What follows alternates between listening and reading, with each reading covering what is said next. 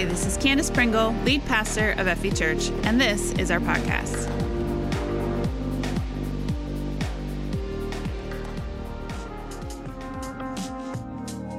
All right, Freedom Valley. Well, we are starting a brand new sermon series today. I feel like this fresh word of God, I'm, I'm so excited to communicate it to you today. I feel like it's going to be all over the place because I just have so much to say. But wasn't that an awesome word from Tim Bennett? We appreciate him so much. We were scheduled to have an epic weekend. Uh, at the end of next month, at the end of May, with him. And so we're going to have to figure all of that out and what that looks like as we go here. But we are just so grateful for the Bennetts and their ministry and them just pouring into us as a church. Listen, I have been so enjoying reading all of your comments this morning. You guys are just more active than ever online, which is amazing. Uh, and we, with our new app, we sent out a question: How many people are watching in your house? So if you if you get a chance, answer that question. We'd love to just know how many people are sitting around watching with you. We don't get a whole lot of feedback from these services, so it's really nice to know that there are dogs also watching the stream. a lot of you said one human, two dogs. Seven of us total plus the dog. I love that. That's awesome. Thank you so much for tuning in and watching and commenting and really interacting with us through this season. It helps us so much. So, solutions. Heading into this brand new series, we are solutions looking for problems. That is who we are as Christians. It's something I say a lot around here. We are solutions looking for problems. And now I say it especially to the staff around here, to the volunteers, to the teams. But when I heard it for the first time, it really changed some things for me. It changed the way I look at situations in my life. It changed my thinking. And when your thinking changes, everything changes. Romans 12, 12, 12 2, excuse me, says to be transformed by the renewing of your mind. To be transformed by the renewing of your mind. Right? Stop getting stuck in destructive patterns of thinking. We talked about this back in the Temper Temper series, remember from February. Stop taking wrong conclusions from life and allow God to give you the right conclusions because it does guide your way of thinking. Renew your mind and be transformed. And that's what this series is all about. We are called to be solutions to our world, to bring light to a world that doesn't even know they're living in darkness, to be salt in a world that doesn't know it's flavorless. And yet, as Christians, we stay stuck sometimes. We stay stuck in these wrong patterns of thinking, wrong conclusions about ourselves and the world around us. It's time to stop that. We have to stop that. We are solutions in this world full of problems, but we can't help others when we're not thinking right ourselves. Right now, we find ourselves in a world full of all new problems, different problems than we've ever dealt with before. And we're going to have to get a little agile in our thinking. We're going to have to get out of those stubborn patterns of thinking. We can't afford anymore to be stuck in the old ways of doing things. Just because we've always done them, it doesn't mean it's going to work in this new world. Today, our, our routines have been interrupted. We don't know if we're ever going to get back to normal, the normal that we knew before, anyway. But it, we don't worship normal. we weren't guaranteed normal, right? We worship the God of solutions, the God who knows of the solution for your problem today before it was ever even a problem. He has planned for it. The God who planned to bring us back to Him long before we ever left. The God who is always doing a new thing. That's where our focus needs to be. And so Ephesians tells us that our struggle is not against flesh and blood, right? Our struggle is a spiritual one. We win the war in the spiritual. And we must learn how to love God with all our heart, with all our soul, and with all our mind. We must renew our thinking and learn how to think correctly. I think, therefore I am, right? So we're going to Second Corinthians 10 5 today. We're going to kick off this series by really focusing in on how to renew our minds, how to correct our thinking so that we can be solutions in this world today. And I believe Second Corinthians 10 5 gives us some hints about how to do that. Now, we're just going to read this one verse today in a couple different versions because as I was studying this verse this week, I just kept coming back to just this verse, but I wanted to examine it and research it and figure it out. And so I looked at it in multiple uh, versions to try to figure out exactly what it's saying. How can I apply this to my life in this area and this area? And what I found was a, a, couple different things to pull out of each version. Now, they basically all say the same thing, of course, but just the slightly different wording that it used help really pull a few things out for me. And so we're going to go to the NLT first, the New Living Translation, uh, 2 Corinthians 10 5 says, We destroy every proud obstacle. We destroy, listen to the word there. It's a violent word. We destroy every proud obstacle that keeps people from knowing God. We capture their rebellious thoughts and teach them to obey Christ. We destroy proud obstacles. Proud obstacles. Pride keeps us from knowing God. It's an obstacle. Pride is a sneaky bugger, too right? Just when you start thinking that maybe you have this sin thing conquered, right? Maybe you've got it all together now. Maybe finally your ducks are all in a row and you've, you're nailing this life thing, this even this Jesus life thing. You've got this. You're super sinless, uh, selfless, just a, just a super person all around. That's when pride sneaks up on you, right? That's when pride will sneak up and get you, right when you think you have everything under control. That it makes you start relying more on yourself, less on God. And before you know it, you're in rebellion, out and out rebellion because you're not relying on God at all anymore. Now it's all about you.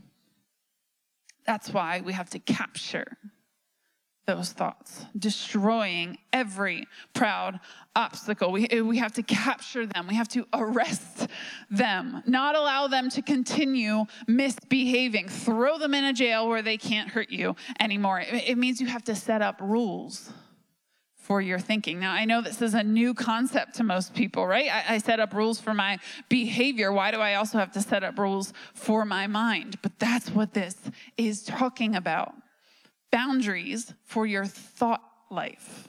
The Word of God gives us those boundaries, things you aren't actually allowed to keep thinking. It, it matters in your behavior because that's what it ends up being. Your thoughts end up being your behavior. But Jesus and all of his teachings drilled down on not just our behavior, but our thought life. Now, you may say, well, well Candace, how, how, how can I possibly control my thoughts? I can't control what just pops into my brain, right? And true, you can't control every thought, and I don't expect you to. But once a thought enters your mind, you then have a choice. You can control what to do with that thought. Are you going to continue to allow yourself to dwell on it? Go down that road for a while? Turn it over in your mind, sit with it for a while, right? That, that anxiety feeling where it just builds and it builds and it builds, and we allow it to build in our minds, or are you going to capture it? So, what do we do with those thoughts? Right? Once we've captured them, once we've identified what we're capturing, how do you even do that right that anxiety feeling can feel so overwhelming like like you just can't control it? And for this answer, I want to look in yet another version. Same verse, 2 Corinthians 10 5, but a new version. This is called the Passion Translation. Listen to how the Passion Translation translated 2 Corinthians 10 5. We can demolish, again, very violent wording, demolish every deceptive fantasy that opposes God and break through every arrogant attitude that is raised up in defiance of the true knowledge of God. We capture, like prisoners of war, every thought and insist that it bow in obedience to the anointed one. We insist. It's all very aggressive language, right? We insist on obedience. And this is how, once we've captured that thought, we continue to bring it under the knowledge, the, how does it say? The true knowledge of God, the anointed one of Jesus, this verse says. And so every thought, once identified as being rebellious or arrogant or wrong, must bow in obedience to Jesus. Therefore, we must know the teachings of Jesus right? We have to know what he's saying in order to be obedient to them. We must dwell on them instead, his teachings, Jesus' heart. His mindset and understanding. And practically, what this means is you know, maybe you're worried about money, right? You know, you shouldn't be worried because you're tithing faithfully, and so you know God has promised to take care of you, but you just can't help but worry. So, what do you do? Look up what Jesus said. What did Jesus teach about money? What does the Bible teach about money? Did Jesus put his faith in money?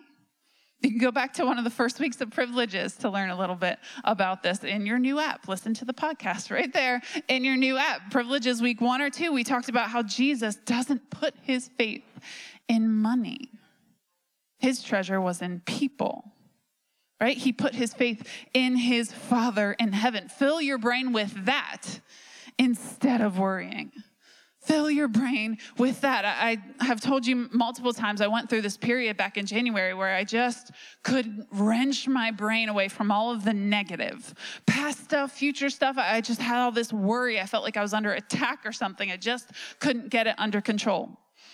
I found a, a, sermon, actually by T.D. Jakes, uh, and Steven Furtick, an interview on one of the elevation pages, and I basically crawled inside that sermon and I lived there for a solid week, and it was two hours long. I just kept playing it over and over and over. I filled my mind with good things, with godly things. I was training my brain, insisting on obedience. No matter what was going on up here that I felt like was so out of control, I was going to fill it with good things. I was going to insist on obedience. And it helped, by the way, so much. I got through that thing in a matter of days instead of weeks because I insisted on obedience using the Word of God. Now, let's look at yet another version of this passage. As I kept looking through versions this week, I found that each one, although they ultimately mean the same thing, helped me think about this in a whole new way and, and sort of gain an even deeper meaning from this one verse. And so we're going to read it again, 2 Corinthians 10:5 in the message version. And all of these are in your app, by the way. If you go uh, in your church app and click on sermon notes, you can see every single one of these with a little bit of background on each.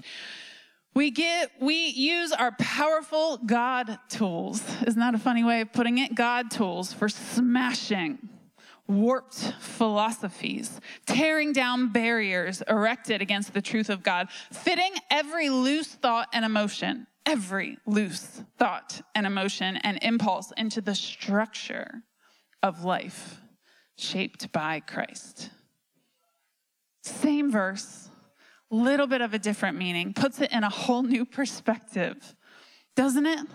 Smashing warped philosophies. It's talking about structure, structure, thoughts, and emotions, every loose thought. And so this particular version uses those words like philosophies and structures, meaning not just a stray thought here and there, right? But the things that you've built in to your life, not just fleeting thoughts and moments, built in ways of thinking and being. Over time, when we continue to do this, we build structures of thought. There's actually a whole lot of science that goes into all this, which I won't get into today. Look up Dr. Caroline Leaf and watch some of her things about building thoughts. We can actually use our minds to build our brains, if that makes sense. We can use what we're thinking to change the very structure of our brains, of our physiology. It's amazing how this works. And the Bible's been telling us it's true for centuries, right? Science is just now proving what the Bible has always known. The, we have built in ways of thinking and being, and we can change these by the power of thought. The Bible gives us insight onto this. Over time, when we continue to train our minds to think on good things, to renew our minds, transforming ourselves through the power of the word, we build structures of thought. We are transformed by the renewing of our minds over and over and over. And we constantly must fight the battle to fit every loose thought every emotion, every impulse into the structure of life shaped by Christ. So, our Bible plan right now. So many of you have joined us in this Bible plan that we've been doing on the YouVersion Bible app. It has been so awesome to see all of your comments and read what you're learning right now. In this time of being so apart, it helps me feel so connected to you all. Uh, right now, we're, we're in this plan called Fast from Wrong Thinking fast from wrong thinking. And every single day, we're focusing on one wrong thought. We fast from it. We're disciplining ourselves not to think that way anymore. It's thoughts like, I feel powerless. I am afraid, right? Thoughts that we shouldn't be thinking anymore because we've been given power and authority by the Holy Spirit. But I once experimented with a fast from selfishness. and honestly, I thought, surely I'm a super selfless person, right? I, I, this won't be difficult at all. I got this. And so I just felt led by the Holy Spirit. I went to bed that night and I thought, tomorrow, for one day, I'm going to watch my thoughts carefully and I'm going to fast from all forms of selfishness. So if I'm you know, given a decision to make, even something as simple as, you know, washing the dishes at night or, I don't know, serving my family in some way, every thought I'm going to examine. Every decision, I'm to make sure it is the selfless decision. And no problem. I'm a selfless person. I got this.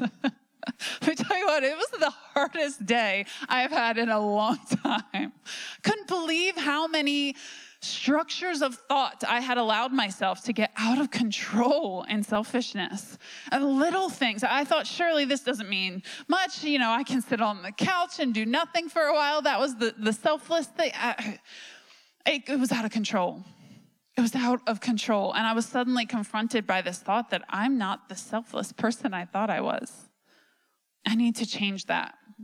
I need to discipline my mind.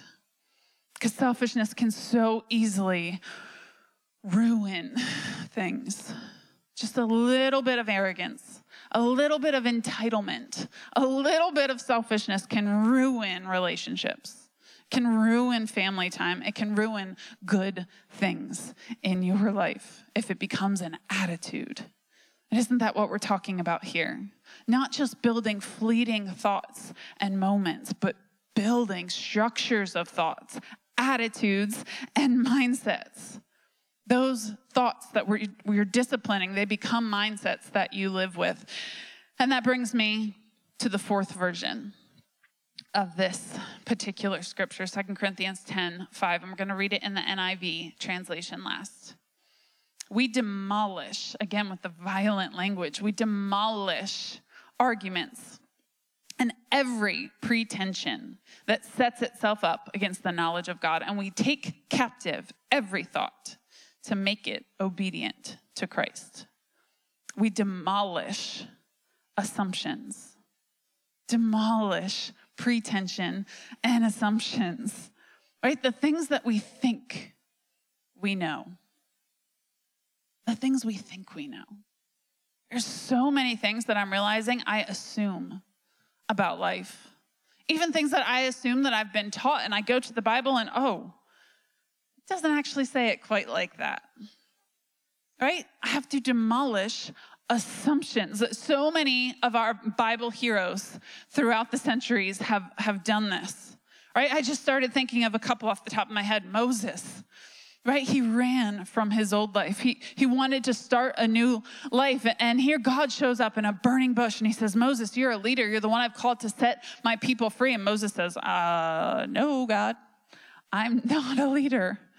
Right? I can't, I can't even speak well. You, you know this, this mouth thing that I have, this stutter, whatever it was. I, I can't speak great, God. My mouth doesn't work. How am I going to lead people when I can't even get words out of my mouth? And what did God say? Who makes mouths? Moses. Right? I've chosen you to be a leader, and I happen to be the guy that makes the thing you're complaining about. We got this. Right? He had to renew his mind, his way of thinking that he was stuck in something that God had given him. When actually, the God of the universe was calling him. Of course, he's gonna fix it. Who makes mouths, Moses? You have to renew your mind. And after that, Moses was chosen to lead the Israelites, but the Israelites were stuck in this slave mentality. Right? They were trained to complain because they were powerless to do anything else. And so they complained about everything. Instead of being able to, to pick up something and fix it themselves, they were powerless to do anything else, stuck in a slave mentality. God had to retrain their thinking teach them again how to think for themselves and to rely on no one but the God of their ancestors. There, there's others too. There's Cain, right? Cain and Abel. You remember this story? Cain had this uh, religious mindset already, even at such an early age in our existence. He thought, if I just bring the bare minimum, God will be happy with that, right? I'll just bring the bare minimum. That's religion. That's jumping through the hoops. And God had to renew that mindset.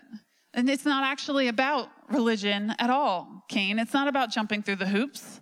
It's about knowing me, understanding me, and having a relationship. How about Rahab? Right? Rahab in the city where everybody was so evil and selfish. Rahab could have thought, well, everyone is doing it, it must be right. She was the only one who had a renewed mind, who thought maybe there's a better way. She thought past her own selfishness. Maybe there's a better way. Right, there's Gideon, right, who thought there must be power in numbers. If I can just get an army large enough. And what did God do? He whittled it down, showing Gideon, your power isn't in numbers, your power is in me. Throughout this series, we're going to talk about Bible heroes like this. We're going to talk about Esther and, and David in this series. They were solutions in this world, in their world. When no one else would step up and fix a problem, they did. They saw themselves as solutions in their world. Jesus' parables were so countercultural and groundbreaking in his time because it wasn't just about behavior groundbreaking in our time, too. It's not just about behavior, it's about changing the way we think. Seeing the kingdom of God in a new way, opening up our thinking from our, our very finite existence and seeing things from His perspective. We are solution focused because we are Jesus focused. He didn't focus on the problems of this world, but on the solution. And so we don't focus on the sickness, but on the healer. We don't focus on the thief, but the giver, right? We don't focus on the liar, but the source of all truth. It doesn't mean we can solve anything or, or that we should, should even solve everything, but that we should do what's put before us to do with what is in our hands. It's about seeing the possibilities right around us, dis- disciplining your mind to see. Now, I hear people say sometimes, "No, why, why would I want to bring children into this world? It, it's so cruel. It'll just beat them up, and, and it's so evil out there. Why would I want to expose them to that? And I even hear the same sort of attitude from Christians sometimes. You know, we, we want to hide our children away from the world as if evil is something that's out there, not in here. Aaron and I, my husband and I, raise our children to be solutions in this world. They see their school as a mission field and they don't conform to it, They set the temperature in the room they're in. They're not a thermostat. They are a thermostat, not a thermometer. Right? They go in and set the temperature, and we give them these pep talks all the time. Every Monday morning when, when they were in school, when school was in session, while waiting for the bus, I'd say, Okay, what's our Monday morning pep talk? And they would say, Yeah, uh, be Jesus to your school. Okay, so what does that mean? What does it mean to be Jesus to our school? It means we are the salt and the light of the world. When someone is being bullied, we stand up for the oppressed. Right? When someone needs a hug and a friend, we are that friend. We step up and do the hard work that no one else is willing to do because we are Jesus in our world. We are the solution in this world. And yeah, I'd, I'd, straight up tell them, right? You don't really have a choice. You are a leader because you have Jesus inside of you, and those kids may never know anyone else that has Jesus inside them. You're a leader. You're different than kids who don't have Jesus inside them. And it's nothing to brag about or be boastful about, it's all Jesus. You are the light. You are the joy. You have the hope, and not all kids have that. So it's your job to tell them. This is our Monday morning pet talk. I get a little preachy on my front porch, but they do it. They did it when we were in school. Uh, right before all this COVID stuff started, I was telling, I was going to actually tell this story to you all and film this testimony video of Telly telling this story. But what happened was she was witnessing on her school bus just telling other kids about Jesus. She, she told a kid named Todd all about Jesus one day and what sin was and the Bible and all about her church. And that day she came home and we made a plan to bring Todd a Bible. They had an extra one laying around one of their rooms. And so the next day, she and her brother crew, my son, they, they went in on the Bible and they brought him a Bible and they gave it to him. I said, Read this. Read this. It's all about Jesus. All those questions you were asking yesterday. This tells the story. And we bought a Heroes of the Bible comic book type of boys thing uh, from for him in the FV Cafe, and they gave that to him the next day with an invitation to our Easter egg hunt, which of course didn't happen. But COVID hit, and who knows? Maybe those books are Todd's lifeline right now. Maybe he's in a household that's miserable. Maybe it's abusive. Sure, maybe it's sitting at the bottom of his closet right now, completely unread and forgotten about and covered in clothes or whatever, but maybe he'll discover them all over again the next time he cleans, and that's the moment that he needs them. Maybe it's exactly what he needed in this season, and we'll never know the amount that it affected him.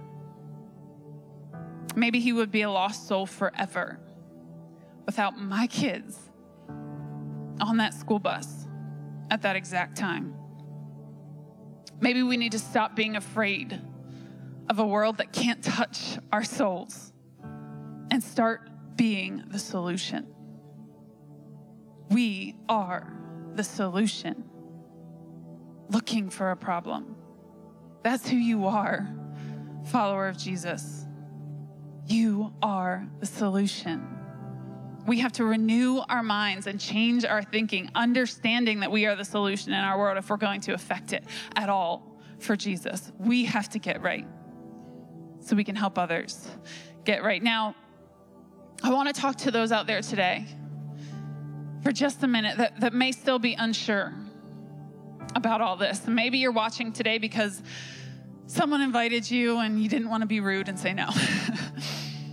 Maybe you're watching today because it happens to be on in the room, someone else is watching. I'm here to tell you, though, that Jesus is the solution for your soul. However, you're hurting today, the guilt that you may feel, the pain, the unforgiveness, the shame, the only one that can truly take all of that away can set you free is Jesus. He came to this world to set us free, to free the captives. And that's not physical prison, that's the prison of our mind. Those traps that we get into, the loops that play in our head. I'm not worthy. I'm so ashamed. You don't know what I've done, right? God could never forgive me. I, I could never know a perfect God, because I am so not perfect. Jesus came to fix all of those thoughts, all of those mindsets and attitudes.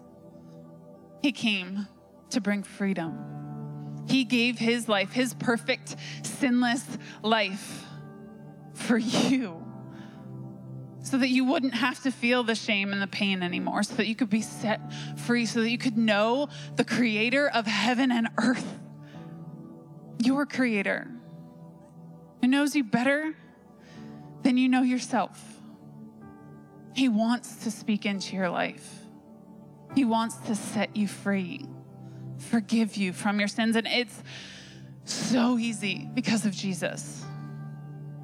All we have to do is say, God, I believe Jesus Christ came. I believe he gave himself as a sacrifice for me. I accept his forgiveness in my life. And I choose today to live for him, to walk in the freedom that he's given me. If you'd like to do that today, maybe for the first time, or it's just been a really long time, type I'm in in the comments wherever you're watching this. I'm in for following Jesus. I'm in, maybe for the first time, for the first time in a very long time. I want to be free. Type I'm in in the comments just so we can give you some tools to help you with that decision. So we can tell you to start reading in the Bible that will be most helpful to you. So we can have a conversation help help you feel the freedom of your Savior. Father, today we thank you and we praise you for sending your son. Thank you that we get to walk in freedom, that we get to be the solutions to our world, that not only do we get to walk in freedom, but we get to be the solution. We get to offer that freedom, that hope to the people around us. Father, I pray that you would send each of us out as ambassadors for your word. That even though we can't be in close proximity to other human beings right now, that you you've made a way where there is no way. Help us get creative in this season. Help us see problems that we can help with in everyday life. Help us see the opportunities and conversations to bring Jesus in. To say, uh, you know, I don't know about you, but I believe in Jesus, and here's what he's done in my life. You should try it. God, help us see those opportunities. Help us renew our own mindsets and attitudes and ways of thinking. Help us be free so we can lead others as well. Help us be that vibrant, passionate, selfless church you've called us to be so we can genuinely change the world with the message of the gospel. We thank you and we praise you in Jesus' name. Amen. We don't know what the future holds. Mm, the Bible makes it clear that only God knows the dates and times. He, he gives us a, an outline of what's going to happen, and we know in the end He wins. But just because we don't know what the future holds, that's not an excuse for fear because we are a vibrant, passionate, and selfless church. And we've got a job to do to change the world with the message of the gospel. Be the solution. Be the solution. We can do this. FV Church, don't let this be the last time we hear from you. Don't let this be your last time in prayer and worship this week. Continue to pursue God. Sign up for the Bible reading plan. Get on the FV Church app. Stay connected. Thank you so much for joining us today. If you made a decision to follow Jesus, please let us know by going to fv.church slash I am in. And remember to download our app for more content and helpful links.